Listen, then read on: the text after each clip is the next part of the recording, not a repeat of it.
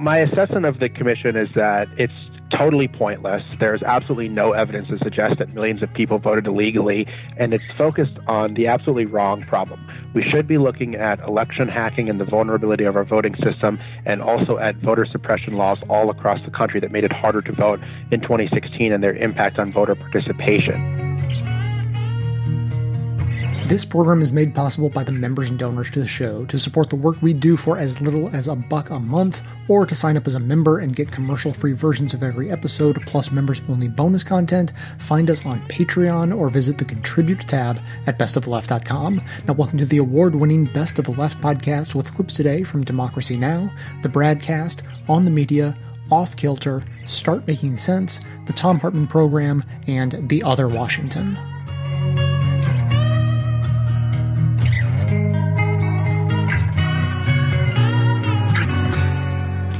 Kansas Secretary of State Chris Kobach has defended President Trump's unfounded claim that millions of people illegally voted, supposedly costing Trump the popular vote. He lost by, what, about 3 million votes to Hillary Clinton, but won the Electoral College.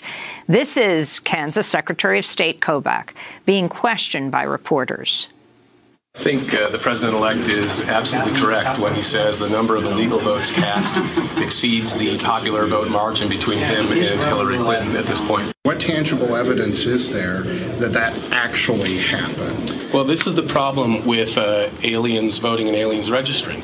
There's no way you can look on the voter rolls and say, this one's an alien, this one's a citizen, this one's an alien. You, once a person gets on the voter rolls, you don't have any way of easily identifying them as aliens. And so you have to rely on post election studies like the Cooperative Congressional Election Survey, where you get data from aliens themselves saying, oh, yeah, I voted. It does appear that aliens do vote in very large numbers. So that was Kansas Secretary of State Chris Kobach in November, right after the election. In February, he again claimed there was widespread voter fraud in the presidential election. Uh, here he is sparring with uh, CNN anchor uh, Kate Bolduan. Of the 30 states, we have about 3 million people who are registered in more than one state. And that's right, not a crime. That's just an administrative right, including bookkeeping. president's son-in-law, including the president's treasury secretary. Exactly. Yeah. And, and many of your viewers are probably registered in more than one state. But what is a crime is if you actually vote in both of those states or in more than two of states. Of course it's a crime. And every but where year, is the thousands, evidence of this right, widespread, year, rampant, millions of people voting? If it had happened, why, why haven't we seen it, Secretary? Well, it, it, well, actually, if you maybe I don't know if your network has covered it, but in my state, uh, just people voting in Kansas and another state, my office prosecutes it. I just got that prosecutorial authority a year and a half ago. We've already filed yeah, nine from the cases, notes that I saw, you and we have nine six cases. guilty, guilty pleas. Right. Six guilty pleas, one right. dismissed, two and, and pending. That says January 25th. Nine yeah. cases does not rampant, right. widespread voter fraud make. So that was CNN host Kate Bolduan questioning uh, Chris Kobach, the Secretary of State of Kansas. Ari Berman. Well, it's important to note first off that Kobach is really the leading architect of voter suppression efforts nationwide. He's not just the Secretary of State of Kansas. He's been going all around the country trying to put in place suppressive voting laws. So one of the laws that Kansas has in place, for example, is proof of citizenship for voter registration. You have to have a passport, a birth certificate, or naturalization papers to be registered to vote in Kansas if you register after 2013. Most people don't carry around those documents with them when they go to register to vote. So in Kansas, one in seven new registrants have been blocked from voting because of this one law alone. And Kobach says he wants to see proof of citizenship laws in every state, which would have an unbelievably suppressive effect on voter registration and disenfranchise millions of people. So Kobach has been going all around the country claiming that voter fraud is widespread, trying to build support for President Trump's lie that millions of people voted illegally to then put in place policies like proof of citizenship for registration that make it very, very difficult to register to vote. And it's interesting, you know, for my New York Times Magazine article, I looked into all of Kobach's claims about voter fraud. And I found number one, that non-citizen registration is exceedingly rare uh, nationwide. There's no reason why a non-citizen would register to vote and risk a felony and deportation. The second thing is that Kobach is the only Secretary of State in the country with the power to personally prosecute prosecute voter fraud cases. So he can actually bring these cases. And of all the cases in Kansas, he's only convicted one non-citizen of voting. So if it was so widespread, you'd think that in Kansas, where he has prosecutorial power, he would be able to show this, but he has not shown this. And this entire commission is predicated on this gigantic lie that millions of people voted illegally. And Kobach is the one who's whispering in Trump's ear, telling him this, and then trying to prove this evidence. That's why he wanted this data from all 50 states, even though there's no evidence to show that voter fraud is widespread. So let's talk more about your New York Times Magazine piece, Ari Berman, the man behind Trump's voter fraud obsession. Give us Chris Kobach's history. So Chris Kobach is interesting because before he was a leading proponent of voter suppression, he was a leading proponent of restricting immigration. And most people think of these issues as separate. They think of immigration and they think of voting. But what Kobach has tried to do is combine these two issues. So first, he drafted all of these uh, anti-immigration laws like Arizona's SB 1070, which was the papers please law, where police could stop anyone and check their citizenship based on reasonable suspicion if they were in the country illegally. He went all around the country drafting these laws. Then he became Secretary of State of Kansas and started drafting anti-voting laws. And basically what he was saying was that all of these people were in the country illegally and that they were voting illegally as well. So he combined anti-immigrant sentiment with policies that would restrict voting rights. And I think the goal here is, is twofold. First, it's to try to boost the Republican Party in terms of eliminating the pool of voters who could be citizens and then eliminating the, the electorate itself. But number two, to try to preserve America's shrinking white majority. He is looking at the demographics of the country. He's seeing how the demographics of the country are changing. He's seeing how white people are becoming a minority in many states. And they're pushing both anti-immigrant policies and voter suppression policies to try to protect the Republican Party and try to protect the shrinking white majority in this country. Mm, talk about his connections to white supremacist right wing groups. Well, this was really alarming. So, uh, since 2003, 2004, Kobach has been counsel to a group called FAIR, Federations for American Immigration Reform, which is called a hate group by the Southern Poverty Law Center, really the main group that's uh, promoted restricting immigration. The founder of that group, John Tanton, who is an ophthalmologist in Michigan, has said unbelievably racist things about Latinos. Has said there was going to be an explosion of whites uh, against Latinos in the U.S. Has republished a book called Camp of the Saints, a French novel that's unbelievably racist. Steve Bannon is one of its friends. So uh, that's one of Kobach's influences. Another influence was Samuel Huntington from Harvard, who was a, a longtime professor there, known for his work, The Clash of Civilizations. But Huntington really had uh, two very radical ideas that influenced Kobach. The first was that there's such a thing as too much democracy. After things like the Voting Rights Act were passed, Huntington worried about the effect that, quote unquote, the blacks would have on the political system. The second thing Huntington denounced was the Hispanicization of the U.S. The idea that Latino immigrants were threatening Anglo-Protestant Christian values in the U.S. And so Kobach talks about the rule of law. He talks about voter fraud. He talks about these Huntington things. was the mentor of was Kobach the mentor of. Kobach when Kobach was at Harvard. So Kobach talks about all of these things like the rule of law and voter fraud, like it's just these common sense things. But you scratch right below the surface and you realize that his intellectual influences are really leading proponents of white nationalism and white supremacy in the U.S. His relationship with J- Sheriff Joe Arpaio when he was there in Arizona. He had a very close relationship to Sheriff Joe Arpaio uh, in Arizona, the, who branded himself America's toughest sheriff and was subsequently uh, sued by the Justice Department for ra- racial profiling and held in contempt of court uh, by a federal court. Kobach was really the guy who sold Arpaio on the idea of mass deportation. Kobach had this idea called attrition through enforcement, which really became known as self-deportation. And the idea is you make life so miserable for immigrants that they will just leave the U.S. So Kobach is really the guy who ended up getting Arpaio in all this legal trouble by claiming he had this authority that he never had. What about those who say the point of this commission is uh, simply to identify and then suppress uh, votes of those you don't want to be voting? Where does this commission go now with 44 states refusing to either fully or partly comply with the information request from uh, from Kobach's commission? Well, I think Trump's commission is still going to make the argument that voter fraud is widespread, rampant, and massive, and we have to put in place all of these policies to try to suppress votes in, in reaction to that. But the point is, we're seeing they're not even going to get the data to be able to do this kind of analysis. So to me, this entire commission is a sham. The fact that all of these states have refused to hand over the data means that this commission, in my view, should be disbanded. It serves no purpose at this point. Kristen Clarke, do you see that happening? Where do you see this commission going and your complaint going? Well, we hope that uh, they will revoke uh, the Election Integrity Commission. We believe that it uh, has a baseless, miss- baseless mission, which is to substantiate the president's false allegations about widespread vote fraud. They have put together a dream team of voter suppression um, uh, proponents, uh, not just Chris Kobach, but Hans von Spakovsky. It's also uh, rumored that Ken Blackwell, former Secretary of State of Ohio. I mean, these are folks who have made a career out of erecting barriers to the ballot box around our country. Uh, Ken Blackwell, during his tenure as Secretary of State, rejected voter registration forms that he thought were not printed on the right paperweight. Um, Hans von Spakovsky is someone who has championed voter ID laws and championed laws that um, seek to make it harder for people to vote, including taking away the right to vote from people with a criminal history.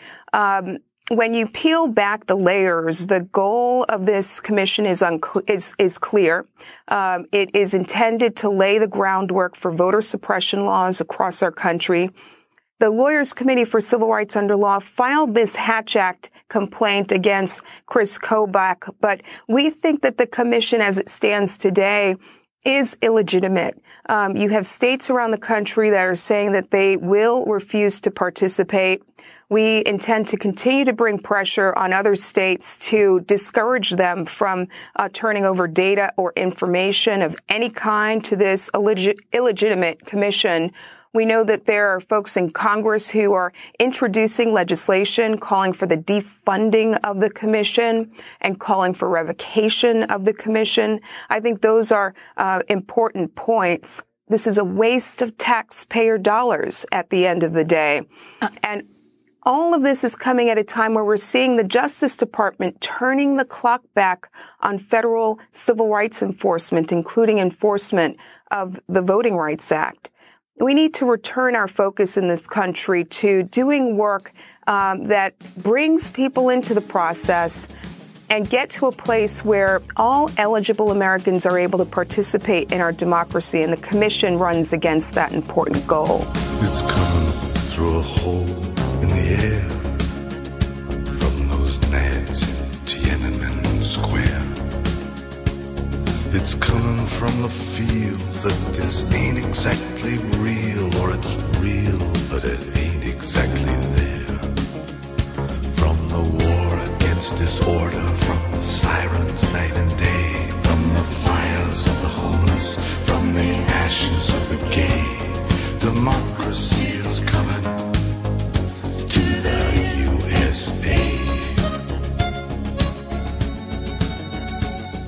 According to our friend Mark Joseph Stern over at Slate, on Monday, Donald Trump's so called Election Integrity Commission paused its collection of voter data in response to the latest in a series of lawsuits and complaints, a torrent now, in fact, alleging the controversial task force is breaking the law.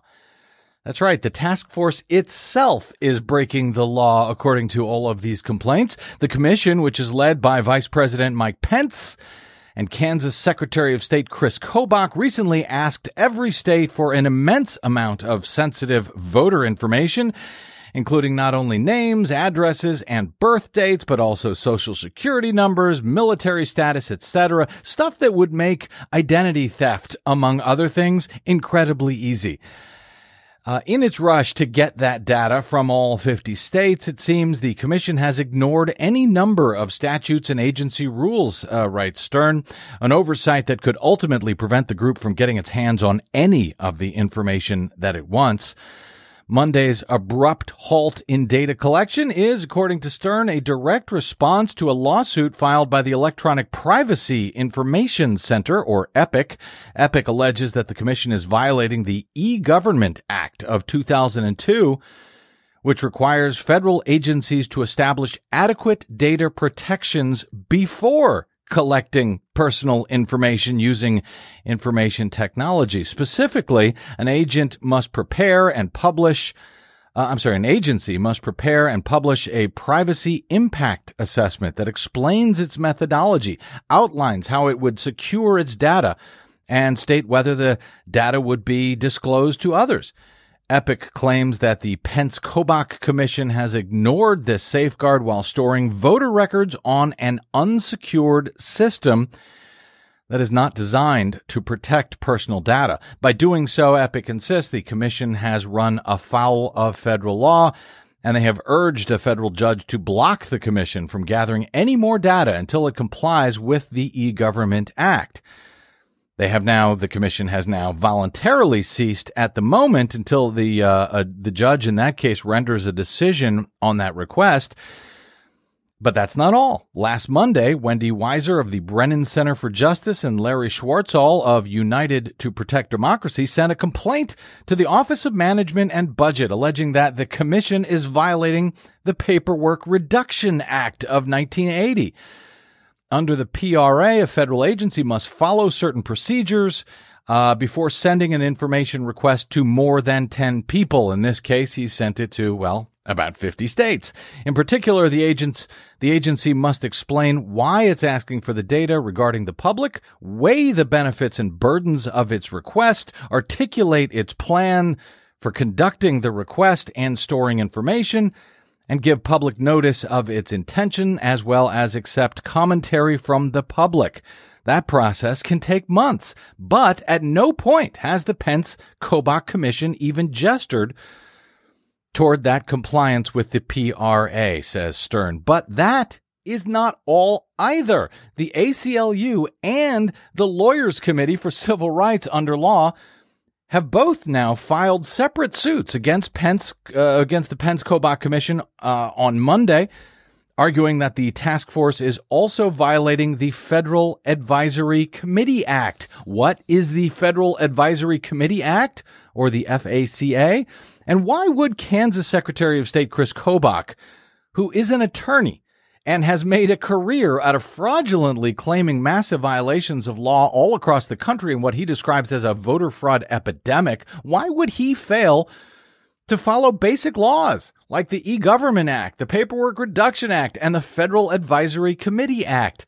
After all, as uh, the only Secretary of State in the nation granted prosecutorial powers, Kobach has thrown the book at a handful of Americans who voted in two different states, believing they were allowed to, or who were non-citizens when they accidentally registered to vote, believing they were allowed to do so.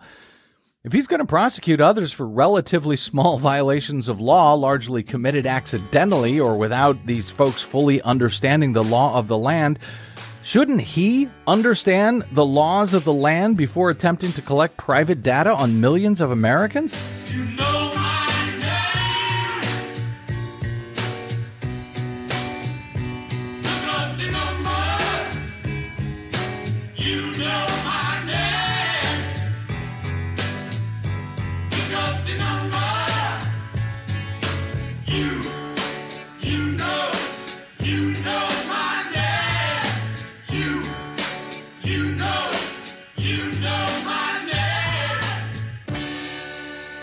Many of you listening know that there is no evidence, none, to back up the president's charge of widespread voter fraud. And so many of you may have cheered this latest development about the president's commission to root out this fictitious fraud. The Trump administration is requesting detailed voter information from all 50 states, and many states are saying they will not comply. We're seeing the body slam going on by 44 states. 44 states Republicans and Democrats have said no to the Trump Fraud Commission's request for voter information. The Secretary of State of Mississippi, who said to the Commission they can go and jump in the Gulf of Mexico, and Mississippi is a great state to launch from. Here, finally, a measure of comfort to those concerned not at all about voter fraud, but seriously worried about voter suppression. That does occur and is likely to increase if Trump's commission has its way. Run by Vice President Mike Pence and Kansas Secretary of State Chris Kobach, it was created to find fraud by any means necessary and to use those findings to pass laws that further suppress the vote. So many many find solace in reports of bipartisan pushback. But ProPublica's Jessica Huseman says that those stories don't mean what we think they mean. Jessica, welcome back to the show. Thank you for having me. So, in late June, the Voter Fraud Commission sent letters out to officials in all 50 states asking for voter information. What specifically did they want? The letter itself was incredibly sloppily done. They said, we want your publicly available voter rolls. But then the letter went on to suggest that they give them things that are never public in almost any state, like the last four digits of your social security number, your felon status, your full date of birth. And so depending on how you read the letter, they were either asking for just publicly available information or they were asking for all of this stuff that could in fact be a privacy violation. But I guess most important is that in many states, the whole voter roll is publicly available information. Right. In Washington and North Carolina, you can just go onto the Secretary of State's website and download the most recent version of the voter roll. What you're probably going to get is first name, last name, year of birth, maybe party affiliation and the number of times and in which elections you have previously voted, but not how you voted. That's how parties contact you with mailers. That's how people know that they should knock on your door. So I think that it's really important for people to understand that even if it appears that your state is not cooperating with Chris Kobach, they will probably get their hands on the publicly available voter roll. Because they have to. Because they have to, right? So, you know, this past weekend was the National Association of Secretaries of State and they all gathered in Indianapolis to chat about election administration and cybersecurity and all the things that secretaries of states do. And one of the things that I heard from all over the board was that the media was getting this wrong. And you offer a stunning example of this. Mm-hmm. Uh, here are different headlines for the same Associated Press article that ran on July 1st. Iowa election official says he'll share public voter data. Pate pushes back on Iowa voter data request. Right. Let us identify uh, Paul Pate as Iowa's Secretary of State. Right. Depending on how you interpret the letter that Chris Kobach sent, one or all of those things could be true, right? So what Pate has done is he has said, I will give the publicly available voter roll to Chris Kobach because he doesn't really have any choice. His state law makes the voter roll public. Or he's pushing back because he's not giving them the last four the last, digits yes. of their social security number. Right, exactly. Okay, so there was one response that was getting a lot of press from Mississippi. Its Secretary of State Delbert Hosemann said they can go jump in the Gulf of Mexico. Right. Isn't uh, Hosemann uh, pretty staunchly right guy? He is. And you know what? This is a concern that a lot of secretaries of state have. The Constitution gives election administration to the states to be in charge of. From all secretaries of state that I have spoken to, every single one, they are concerned that this is a massive federal overreach. Seems like finally, finally this partisan divide has been breached to protect something that is precious and essential. But you say it's dangerous to take comfort in this. Right. You know, I was having this really interesting conversation with Myrna Perez at the Brennan Center, and they're big advocates for voter rights. She said to me every single time any of these major media companies say at least 44 states along with the District of Columbia are now refusing to provide 44 states have refused the Trump administration's request. Well, now 44 states and, and the district are pushing back. How many people have tweeted at me I'm glad that my personal information is safe because my governor has said that they won't participate when in fact states are participating. I guess the other part of this, and this is your scoop, is what Kobach and the commission are planning to do with these voter rolls once they come in. One thing that Chris Kobach has previously said he'd like to do is run voter rolls against a database called SAVE, which is a list of all of the immigrants in the United States who are presently moving through the citizenship track. Okay. So it's a big list of non-citizens. In 2012, didn't Florida Governor Rick Scott do that very thing? He did, in fact. And what happened was that he was getting so many false positives that he had to scrap the effort entirely. How do you get a false positive? These databases don't include as we now know, the social security number of the individual, which might be a unique identifying number. If I have a Matt Schwartz from Indiana and I've got a Matt Schwartz from Oklahoma and they both have the same social security number and they both have the same year of birth, then it's probably the same dude. But if I only have his first name, last name, and I know that he was born in 1985, there are like hundreds of Matt Schwartz that were born in 1985. Or maybe Manuel Gonzalez. Right. And so you're going to get a bunch of people who appear to be non-citizens that in fact are citizens and are legally registered to vote. That is what's happened in Florida. Experts tell me that's what's going to happen now. This commission can point to numbers that suggest massive fraud, which are actually a huge number of false positives because of this method that they're using. Exactly. So when Chris Kobach tried this similar matching system in his own state, a study by Stanford political scientists this year found that for every 200 matches that Chris Kobach found using crosscheck, only one of them was a true match. So experts are worried that Chris Kobach will find this massive number of false positives and say, look how much potential fraud there is in the United States. And all of that will be bad information. And so states will pass laws to prevent fraudulent registrations that don't exist, but will in fact restrict the right to vote. So there is this theory going around that the commission asked for things in that strangely worded letter knowing that officials couldn't share some of that information by their own laws in their states, but that simply by refusing, it gives the White House the opening to charge that the states must be up to something. Mr. Trump tweeting, numerous states are refusing to give information to the very distinguished voter fraud panel. What are they trying to hide? This is seen by some as a kind of fiendishly clever three-dimensional chess. Chris Kobach is not playing a game of three-dimensional chess. He is playing paintball, right? Chris Kobach thinks that there is voter fraud. He has a target and he is going to hit it. You know and I know exactly what he's going to do. This commission is going to produce a lot of talking points. I am not convinced that it will produce a lot of policy change. At the Secretary of State's conference last weekend, I got the impression that they were all concerned that this matching system was going to be bad. That did not stop at party doors. And if they're concerned about the veracity of the data that Kobach is going to produce, then I think that they probably will not act on the information that is given to them by this commission.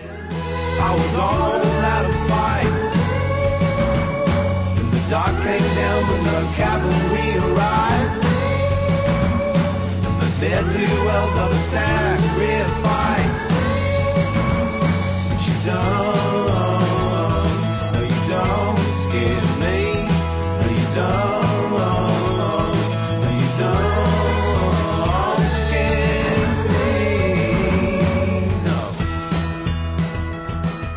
So let's start with the basics of this Ohio purge policy. Purge is kind of one of those icky words like moist, but in this case, it means something very specific. Uh, help us understand what Ohio was doing and why the p- policy that they had on the books got struck down by the appeals court. Sure. Uh, purge, it's an icky word and it's an icky thing. Uh, it has been a really troubling tactic uh, in our democracy that continues to rear its ugly head, um, even in modern practice, uh, since 2000, when uh, tens of thousands of uh, eligible voters in Florida were famously struck from the rolls improperly, obviously having a major impact, therefore, on the outcome of the election um, in that state. So fast forward 17 years later, we are still encountering um, illegal purging. So purging is when a state is improperly removing eligible voters' names from their voter registration rolls. And of course, in every state except North Dakota, uh, people are required to be registered to vote in order to cast a vote. Lots of states have same day or election day registration where people can actually register to vote and vote on the same day. Um, but many states require you to be on the list for a long time, you know, beforehand. The problem here is that when states engage in this kind of illegal purging, uh, you can be an eligible citizen who has been on the voter rolls for decades, always voted in the same precinct. You show, maybe you miss a couple of years, you show up at your precinct to vote, and if they don't find you on the voter registration rolls, you are unable to have your voice heard in democracy, frequently unable to cast a ballot that will be counted if you have been improperly purged from the rolls. And part of what makes this Ohio purge policy, that's kind of fun to say, horrible and icky though it is. But alliterative. But alliterative, and maybe that's why I like it. Um, but this, this Ohio purge policy, what makes it so, um, beyond the pale, um, is that you could have actually voted in the most recent presidential election four years ago and still under this policy be subject to purging such that you wouldn't be able to vote in the next presidential election because they've just, they decided in their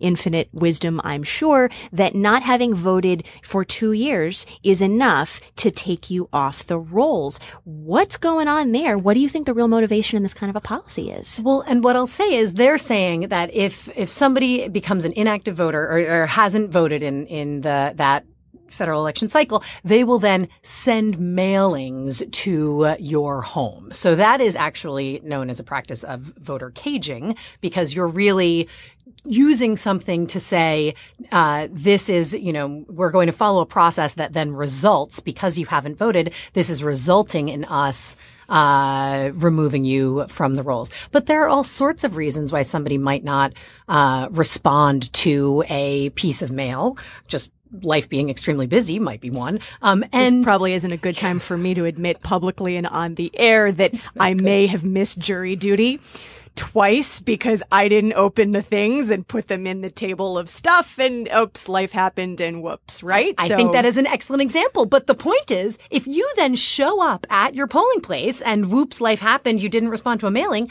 your name may no longer be on the voter registration rolls, even at a place where, you know, where you voted, um, for many, many years before. And this really hits a lot of, uh, low income people. This really hits a lot of communities of color. Um, the in Cuyahoga County alone, uh, approximately forty thousand individuals were unlawfully purged um, in this period of time, merely for choosing not to vote. Uh, a disproportionate number of those folks were coming from low income neighborhoods and communities of color. So the point is, it is both a you know tragedy for democracy for any individual voter who is an eligible American citizen who has also done their job to get themselves registered through these processes. Registered, by the way, to exercise a constitutional right. That's exactly right. So registered to vote, have their voice heard. Um, but then it also really impacts the shape of the electorate. So when certain populations are caged and then purged, when states engage in um, improper improper um, data matching, for example, where they're just using bad data sets or they're not being very careful that could really impact, for example, the Latino community, you know, with a lot of similar names. Um, so it ends up really distorting the population of eligible citizens that are able to vote, which, and it's really um, constraining uh, the power of those communities in our democracy when one by one uh, people are being taken off the list and really voters are being suppressed. So the officials who support and are proponents of this purge policy in Ohio, they claimed at the time that it was about keeping voter rolls, quote, current and accurate. Is that a fair characterization? Is there actually truth to that, or is it more like truthiness? uh, I would say the latter. Um, the point is that there are a lot of uh, legitimate list maintenance techniques, is the uh, lingo. Um, and you you bring up a very good point, or one that I hadn't quite made clearly, which is I've mentioned these are illegal purges. It's because there's a law against doing exactly what Ohio uh, was was actually doing. Um, and that is also what the Sixth Circuit, as you said, Court of Appeals, um, did when they upheld the plaintiff's challenge to this case. And they even went so far as to retroactively say before the 2016 elections, Ohio, you have improperly taken the names of American citizens off your rolls Ohio, by the way, had also ended the period when they allowed same day registration, but that's another voter suppression conversation. So, but a very related one. But a very important one, right? If you no longer have the ability to register to vote on the day you're trying to go vote, you know, it's even more important that you haven't been improperly removed from the voter registration rolls previously. Um, so those are uh, some some the the National Voter Registration Act prohibits uh, removing voters from rolls simply because they haven't voted previously. Um, here, there are, however, the NVRA, National Voter Registration Act, does set out um, processes that are allowed to clean the rolls to make sure that the rolls are up to date. Um, and some of the best ways that exist to do that, um, you know, are really within our reach. There's uh, something called ERIC, which allows a program that the states run themselves that is based on very good data, where they can just share information across state lines about who has moved in and out of the state. Um, if the, if a voter has found to have registered in another state, that information can be shared back with the initial home state and that you know would be would you know would be an indication. Um, and then in that instance they also send mail to people that they learn have moved into the state to offer them the opportunity to register to vote. And then the clearest uh, and strongest and best way to really uh, modernize our voter registration systems in this country is through automatic voter registration.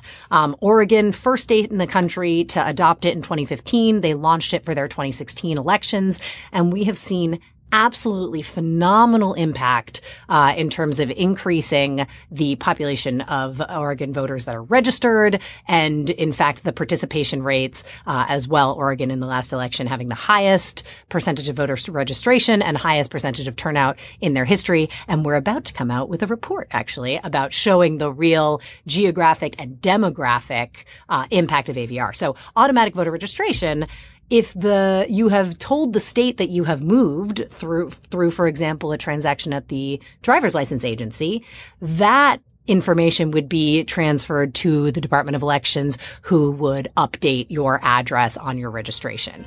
So there are ways to do it that are well that protect our fundamental rights to participate in self-government. That's not what Ohio is doing. Ohio is improperly preventing people from uh, ex- exercising their right.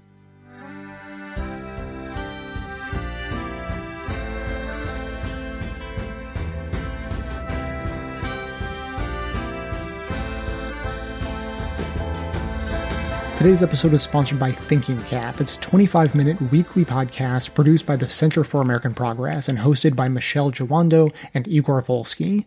In the bizarre political moment we find ourselves in and the associated growing progressive movement of civic activism, Thinking Cap hopes to lay the groundwork for the bold progressive policy ideas we need to continue moving the resistance and our country forward.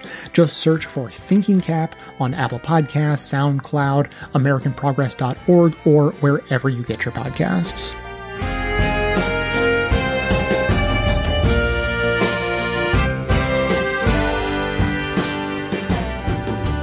The big picture is this. If the Democrats are going to retake the House next November, they need to be able to vote. And the Trump administration's commission on what they call electoral integrity is working to make that a lot harder. For an update, we turn to our man on voting rights, Ari Berman, he wrote the award winning book, Give Us the Ballot The Modern Struggle for Voting Rights in America. He's been a senior contributing writer at The Nation magazine and a fellow at the Nation Institute. He also writes for the New York Times, Rolling Stone, The Guardian. He's a frequent guest and commentator on MSNBC and NPR. Ari, welcome back. Hey, John. Good to talk to you again. Well, let's start with what we've learned about Russian hacking of voting in the election last November. That's the subject of your cover story in the new issue of The Nation magazine. What have we learned?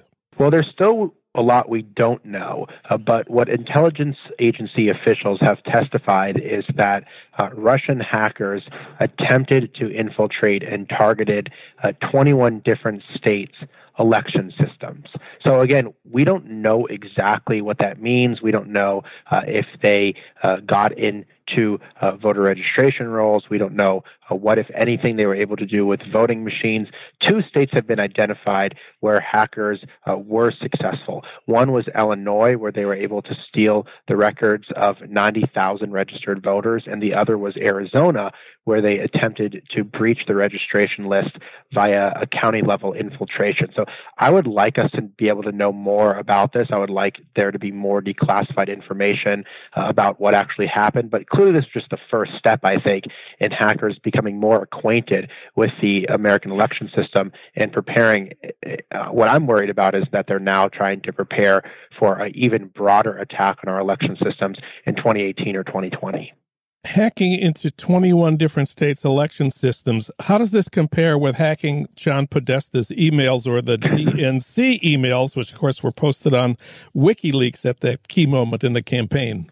Well, I view the hacking of election systems as a far more serious threat because emails are one thing. Uh, things that people use to register to vote or to vote on get to the heart of America's election process. And, and whether uh, Russia did it this time or someone else does it another time, what my piece looked at is just how vulnerable our system is, how uh, insecure our voting systems and, and other stuff uh, are, how easy it would be for hackers to try to access registration data, how they could change voters' information uh, to screw up the rolls in any number of ways. For example, like in states where, with strict voter ID laws, where your driver's license or some other photo identification has to match on your name on your voting rolls almost exactly. If you just changed one or two letters in everyone's name, that could prevent thousands of people from being able to cast mm. a regular ballot. So mm. these are the kind of nightmare scenarios that, that I'm worried about and that a lot of other people who study American election systems are worried about as well.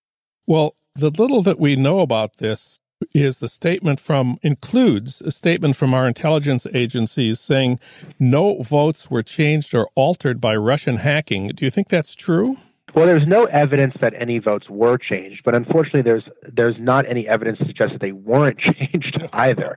Um, meaning that DHS said they had not conducted a forensic analysis of any of the voting machines. I asked multiple election experts how confident they were that no votes were changed. And what I what they told me was it's impossible to know, which isn't to suggest a conspiracy theory that somehow all of these voting machines were hacked. What it is to say is that 14 states vote on electronic voting machines with no paper trails.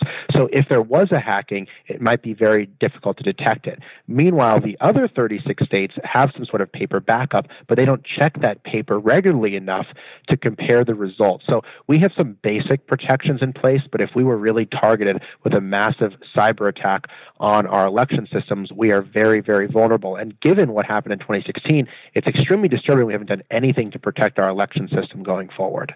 Are we sure that the Russians did it? Trump has tweeted, quote, I strongly pressed President Putin twice about Russian meddling in our election. He vehemently denied it, close quote. Your comment. Well, if Putin, that's like asking a mobster if he killed someone. You know, he's probably not going to admit it unless he absolutely has to. I have no reason to dispute what the intelligence community is saying about this. Their findings are unanimous that it was the Russians. Meanwhile, intelligence officials going to Capitol Hill and saying it was the Russians while they're serving in the Trump administration puts them at great personal risk. So people from the FBI, people from the Department of Homeland Security, people from the CIA who are currently serving in the government, when they're testifying that it was Russia that hacked us, that's only going to make Trump angry. So if anything, they have a built-in incentive to say it wasn't the Russians and they're saying quite the opposite. You said that one of the things that uh, an adversary could do would be to change the voter registration rolls to, to in states where strict ID is required that would prevent thousands of people from voting. Would it be possible or what would it take to prevent Russians from changing the actual results on the machines? How hard would it be for us to prevent that from happening? It would be harder, but not impossible to access the machine. So the registration list sit on a bunch of different computers, so it's easier to hack the registration list. The machines themselves are not connected to the internet, but what I learned reporting this piece is that when the machines are programmed, because you have to program every machine, they often are connected to computers that are connected to the internet. So that's how you'd have to do it. Or you'd have to physically get access to some of these machines. So it's more difficult, but certainly not impossible for someone who has a lot of technological sophistication with hacks. I, I read that uh, 42 states use Windows XP for their voting system. I think we were supposed to stop using Windows Windows XP in 2014. have I have I got that right? Well, so the, a bunch of voting voting machines were bought after the 2000 election in Florida, after the hanging Chad and butterfly ballot debacle. And these machines were supposed to last for 10 to 15 years, meaning they have all basically expired by now. Um, but states haven't spent money to buy new voting machines. And this is extremely problematic because, first off, the old software is totally primitive. It's, it's easier to hack. And second thing, I mean, it could just melt down regardless of a hack. Um, if machines break down, that leads to long lines, that leads to skepticism about the results, that leads to difficulty counting the results accurately. We saw this in Detroit in the last election where tons of machines just broke down. Like a third of the city had broken down voting machines, um, and it led to big problems on election day. So I think it's absolutely insane that we're spending hundreds of thousands of dollars on a quote unquote election integrity commission when there's no evidence of voter fraud whatsoever in American elections, but we can't even get a few million dollars to the states to upgrade their voting machines and create a paper trail. I mean, it's totally unconscionable. Yeah, the figures that I saw in the New York Times was replacing all the uh, old electronic voting machines that produce no paper trail. That's 14 states, according to the New York Times, with new machines that would have auditable returns would cost something like 130 million dollars, maybe as much as 400 million. Uh, is that a lot in terms of the federal budget? Um, it's not a lot in terms of the federal budget, and it's certainly not a lot in, when our elections cost billions of dollars, uh, and we don't even have confidence that the machines that are counted in will work accurately or, or will not be hacked. So, to me, this needs to be the, the number one priority. Well, luckily for us, we already have a presidential commission charged with investigating election integrity and recommending ways to improve it. This is the President's Commission headed by Mike Pence and Kansas Secretary of State Chris Kobach. What's your assessment of their work at this point?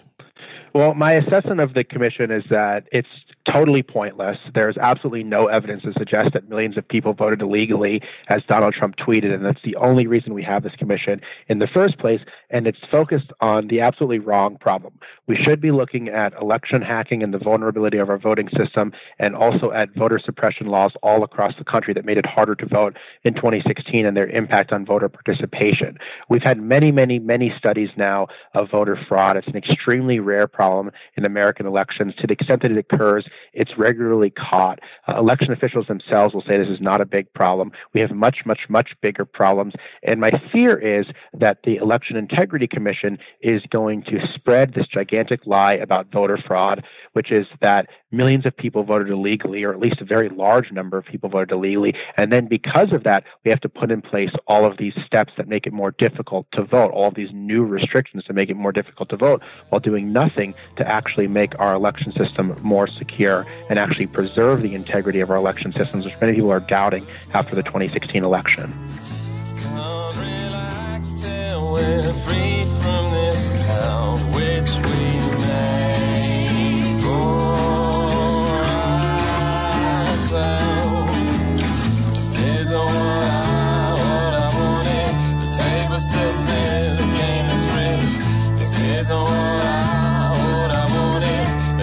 Tables tilted, the game is rigged.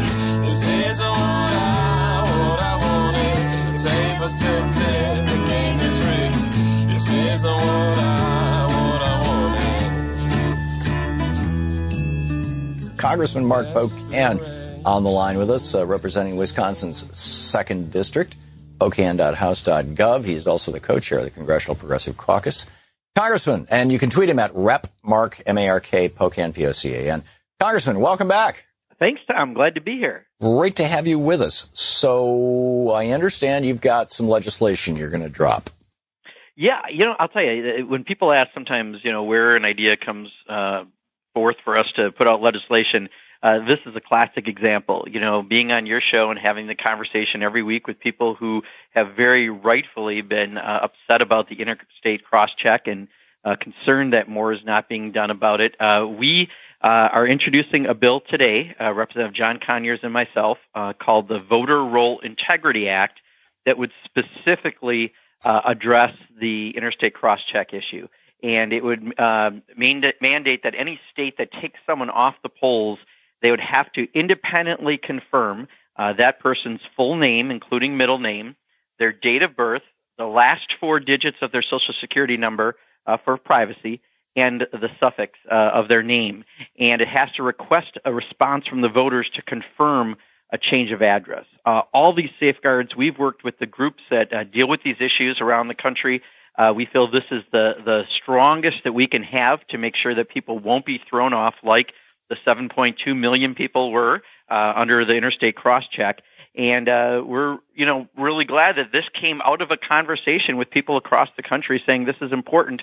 We're introducing this, and if you, uh, as you know from Greg Palast's uh, movie, you know, this is exactly what he said. We have to expose this in order to defeat this, and this is helping us to expose this issue so that states can't get away with purging voters so that politicians can pick who votes for them rather than the other way around. Yeah, it's it's really remarkable to me how you know in some in some areas Greg Palast's movie has really gone viral, and and in um, other parts of the media, it's the, the, the the debate itself, the issue is invisible.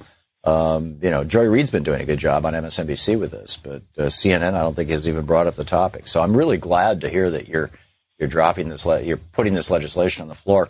Um, what can people do to support it?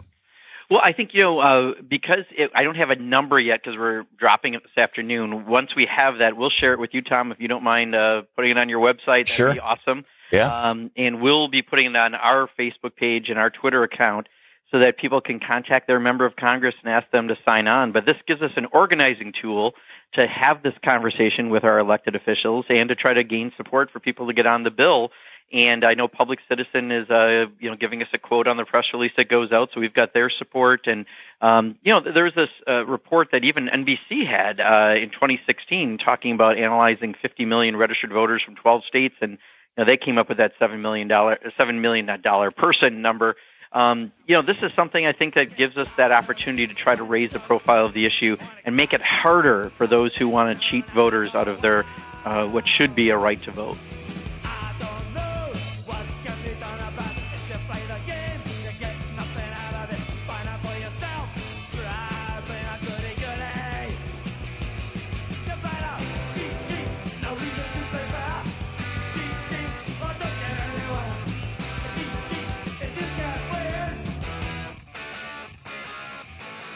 You've reached the activism portion of today's show. Now that you're informed and angry, here's what you can do about it. Today's activism four actions to fight Trump's sham voter fraud commission in your state.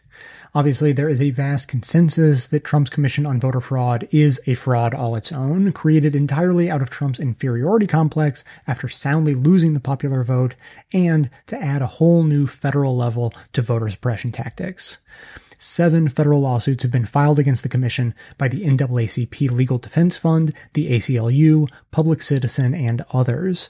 These lawsuits allege lack of transparency, Privacy Act violations, and racial discrimination by the Commission and its efforts. And though some states are partially complying with the Commission's request for voter information by giving the public record data only, many states say they won't comply at all. If it can get its hands on the voter data, the Commission has said it wants to run it through the now notorious interstate cross-check system. As a refresher, the system was led by Commission Chairman Chris Kobach in his home state of Kansas and has been adopted by other voter fraud fearing states. The system compares state databases and finds duplicate voters based only on first name, last name, and birth date, and then suggests states scrub these duplicates from the rolls. But in a country of 139 million voters, there are bound to be people with the same names and birthdays, and three states have already abandoned using crosscheck due to quote unquote accuracy issues. And that's putting it lightly. A statistical analysis of the program conducted by Stanford, Harvard, University of Pennsylvania, and Microsoft found the system eliminates about 200 legitimate voters for every one that casts a double vote. In other words, it's wrong 99% of the time.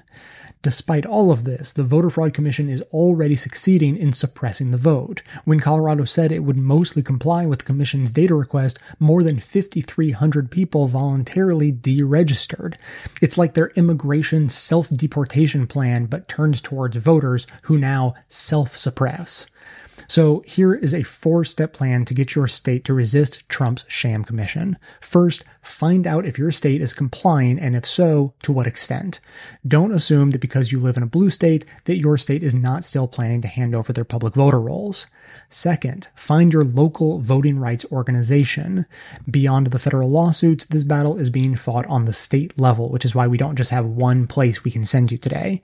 Start getting involved and volunteering with local chapters of organizations like Let America Vote, League of Women Voters, Voto Latino, Democracy Awakening, and more. Third, find out how to contact your state board of elections, then call and write them to tell them you do not want your state to comply with a sham commission created to excuse and promote voter suppression.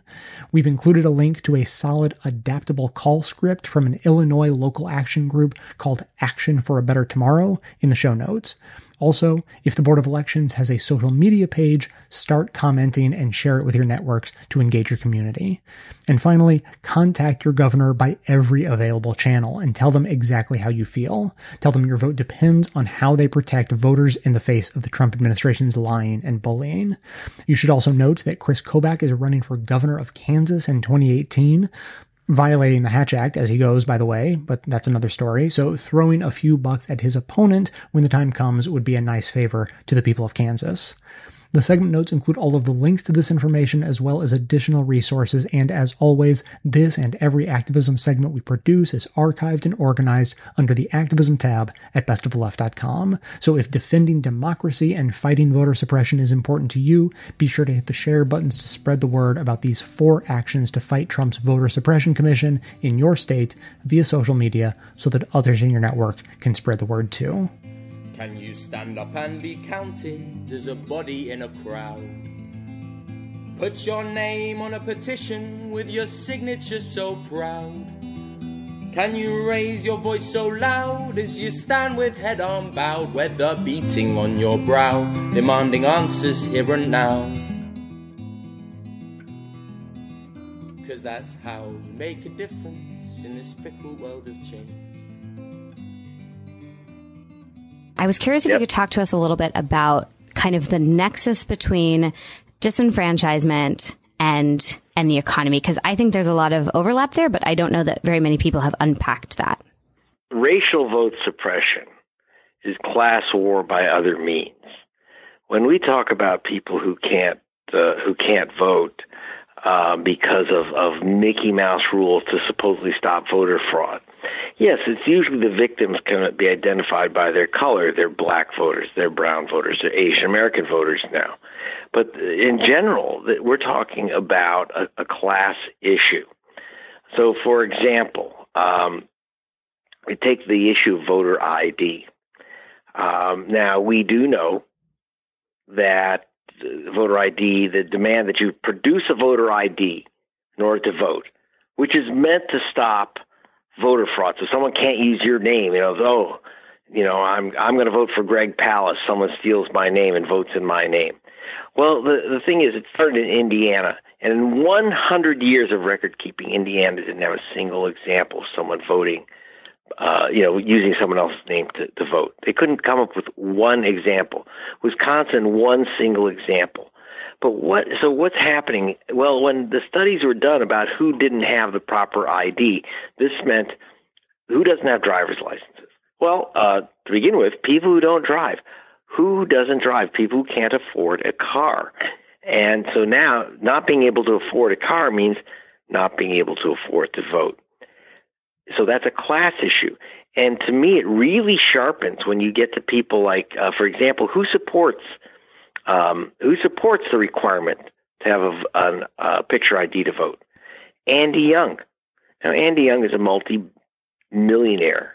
Martin Luther King uh, used to call my favorite Republican. He was mayor of Atlanta. He was a UN uh, uh, representative uh, under the Carter administration for the United States. He was so he's Ambassador Young, And he's also on the board of directors of big corporations. He was on the board of directors of Barrick Gold Mining, a, a, a corporation known for its vicious and bloodthirsty uh, tactics in Africa, for example. But Andy Young's on the board, so he's so Andy Young thinks, well, yeah, people ought to have ID to vote because he has an ID, he has a passport, he has, you know, his UN diplomatic papers, etc. So he's part of that ruling class. He can't imagine what it is for someone who doesn't have an ID or a driver's license to get it.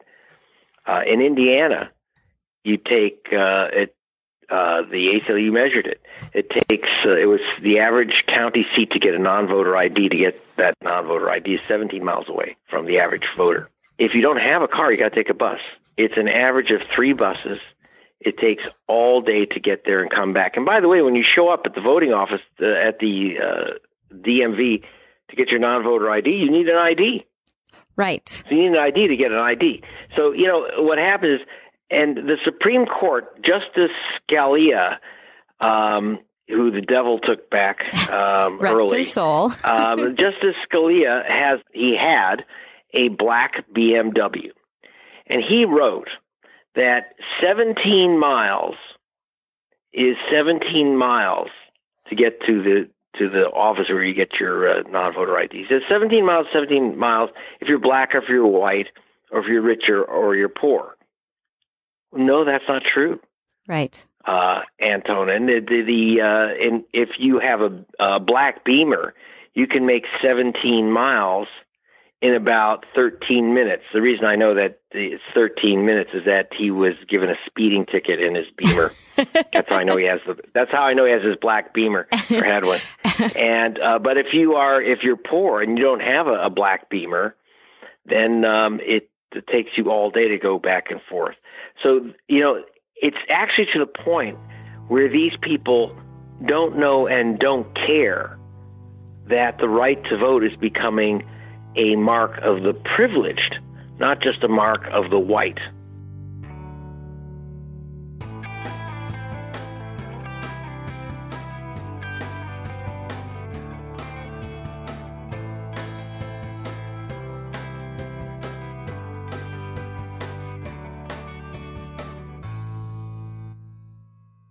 We've just heard clips today, starting with Democracy Now!, speaking with Ari Berman, who explained that Chris Kobach is helping lay the groundwork for nationwide voter suppression efforts. The broadcast discussed the legal troubles Kobach's voter task force has already run into. On the media, corrected some of the misconceptions about the way states responded to requests for voter file information. Off Kilter discussed the purging of voters in Ohio, a state that is sometimes relevant to presidential elections. Start Making Sense spoke with Ari Berman about what is both broken and not broken about our voting systems. Thom Hartmann spoke with Congressman Mark Pocan about the Democrats' bill to prevent incorrect voter purging. Our activism for today is a variety of actions to resist the Voter Suppression Commission. And finally, we just heard the other Washington speaking with Greg Palast about the class divide over who is able to vote. You can find links to each of these segments in the show notes for easy reference and sharing. And now we'll hear from you. Hey Jay, it's David from Metro Detroit, Michigan. I have a perfect example of late capitalism. Last night I went to a plasma, um, in quotes, donation center where you can, uh, again, in quotes, donate your plasma and you get money as a reward. Now I used that money to buy groceries immediately thereafter, donating my plasma depending on the day, you can get 45, uh, and some specials even 70 bucks for that. Now, what's funny is why why would I have to be spending or donating my plasma to get money to buy groceries? Well, I'm a public school teacher with $22,000 of student debt. I just thought that was an incredibly fitting situation for uh, what late capitalism is. Funny thing about this episode, though, while donating plasma, I was reading a book called Living in the End Times by Slavoj Zizek. That's Z-I-Z-E-K. So if you have time, you could add this in for other listeners for a good book recommendation. It's all about the end of capitalism. That's Living in the End Times by Slavoj Zizek. It's a very good book so far. I am three quarters of the way through. And uh, for anyone who's familiar with this guy, you will be laughing your butt off through the whole book. Thanks again, Jay, for all you do. Hi there, Jay. Um, this is David from Albuquerque, New Mexico, and I was thinking about uh, that late capitalism thing and all of the growth of the dollar stores, Dollar Generals, Dollar, I don't know, dollar, whatever it is. There, there's like a bunch of, and I, I see them all the time. They're on like practically every corner, and I just think that uh, people can't afford to buy real goods and uh, can't afford to buy products that are generally not made in Asia. So you got a, one store is like everything is a dollar. You know. Anyway, late capitalism. There you go. Okay. Bye. Hey, Justin in Indiana, uh, you just blew my mind. I mean, blew my mind. If there is any argument for income equality, just equality in life in general, it is the fact that there's someone out there carrying around the cure for cancer, the cure for AIDS, solution to diplomatic issues that are unsolved. Great, great, great, great commentary. So I just wanted to throw that one at you. That's a game changer, especially when I have conversations with my uh, friends and family. That takes away the politicized part of, of the uh, income gap and the equality issue. So thanks again. Have a good one. Doing a great job. Thanks. Hey Jay, it's Alan, your member from Connecticut, calling in in response to your um, low hanging fruit with Amazon. And I just wanted to point something out that I, I don't have any evidence to back up, but I, am very suspicious of. Uh, we all have apps on our phone for Amazon, or most of us do anyway, and I believe that the purchases made on that app do not support best of the left. And I've been guilty of this myself, but my solution to that is to add things to the cart from the app, but when you go to checkout, go through the web browser, go to the link. When you go to do that, it's going to offer to open it up in the app, and you have to say no, and then buy it through the web using your link, and then you should be able to get those proceeds. Anyway, stay awesome. Thanks.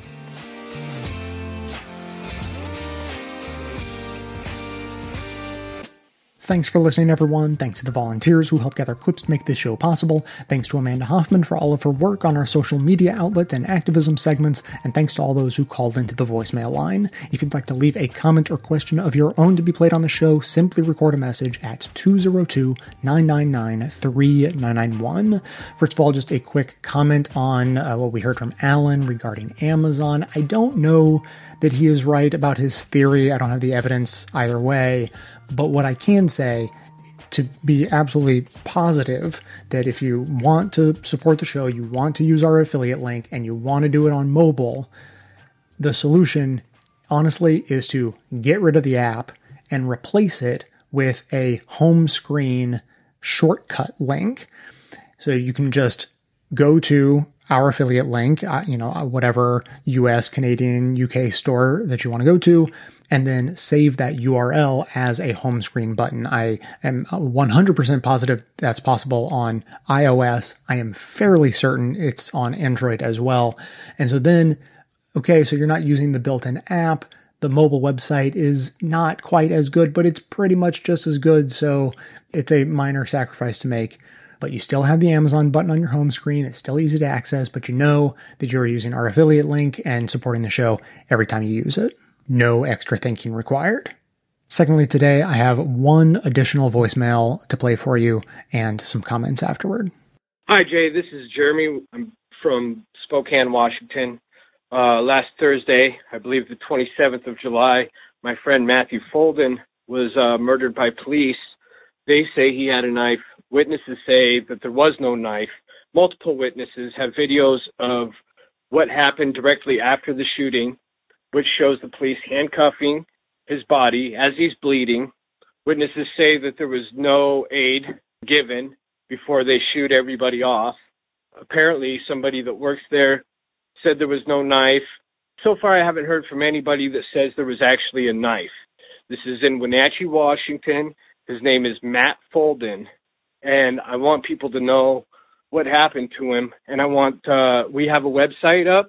It is called expectedrestraint.com, and I'd like people to go there. Uh, we're going to put up uh, ways for people to donate money to the family and to a proper investigation. Right now, it's being investigated by a coalition of different police forces in the area, which all work together regularly. So there is no unbiased investigation going on as we speak. And I'm afraid that the truth is not going to come out, and I need some help. If you could help us, I would really appreciate it. Again, the web address is expectedrestraint.com. Thank you, Jay, for all your hard work. Bye. Jeremy emailed in addition to leaving that voicemail. And, to be honest, my initial reaction was I have no idea. This is way outside my wheelhouse. And to a large degree, I still feel that way. I can spread the word by playing the message.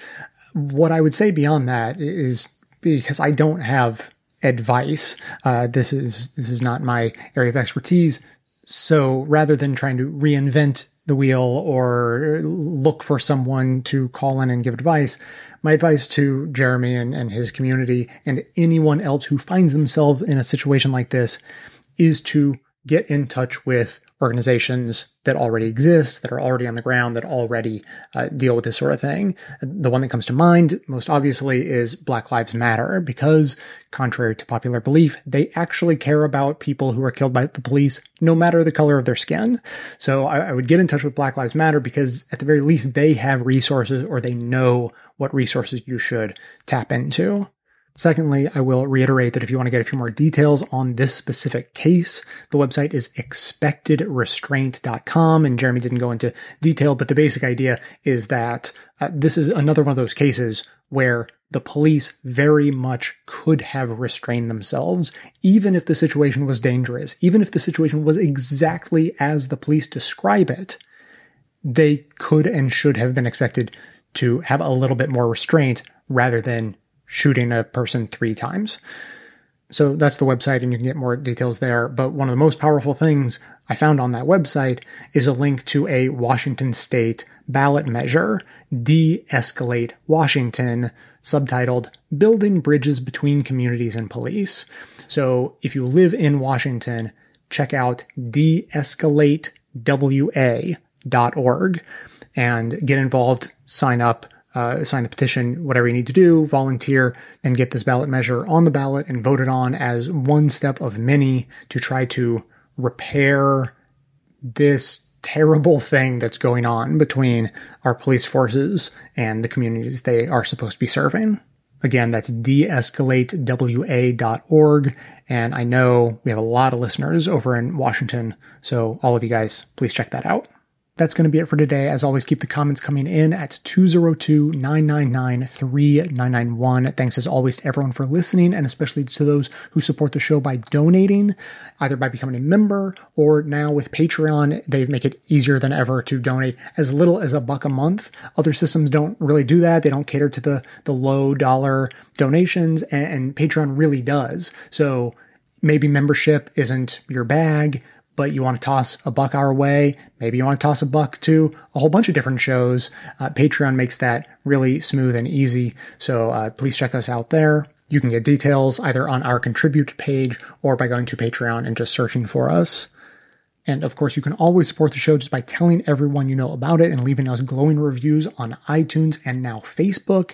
That's a big one because you leave us a review on Facebook and then your friends see that you've left a review and then they check out the show and then they tell two friends and those friends tell two friends and so on and so on. Also, as long as you're on social media, you can help us in our mission to aggregate and amplify the best progressive media by helping share all of the great content we're putting out there on both Facebook and Twitter. And if you're just looking for details on the show, including links to all of the sources and music used in this and every episode, all that information can always be found in the show notes on the blog. So coming to you from inside the Beltway at outside the conventional wisdom of Washington, D.C., my name is Jay, and this has been the Best of the Left podcast coming to you every Tuesday and Friday, thanks entirely to the members and donors to the show from bestoftheleft.com. And it's a crying shame how we get so trained.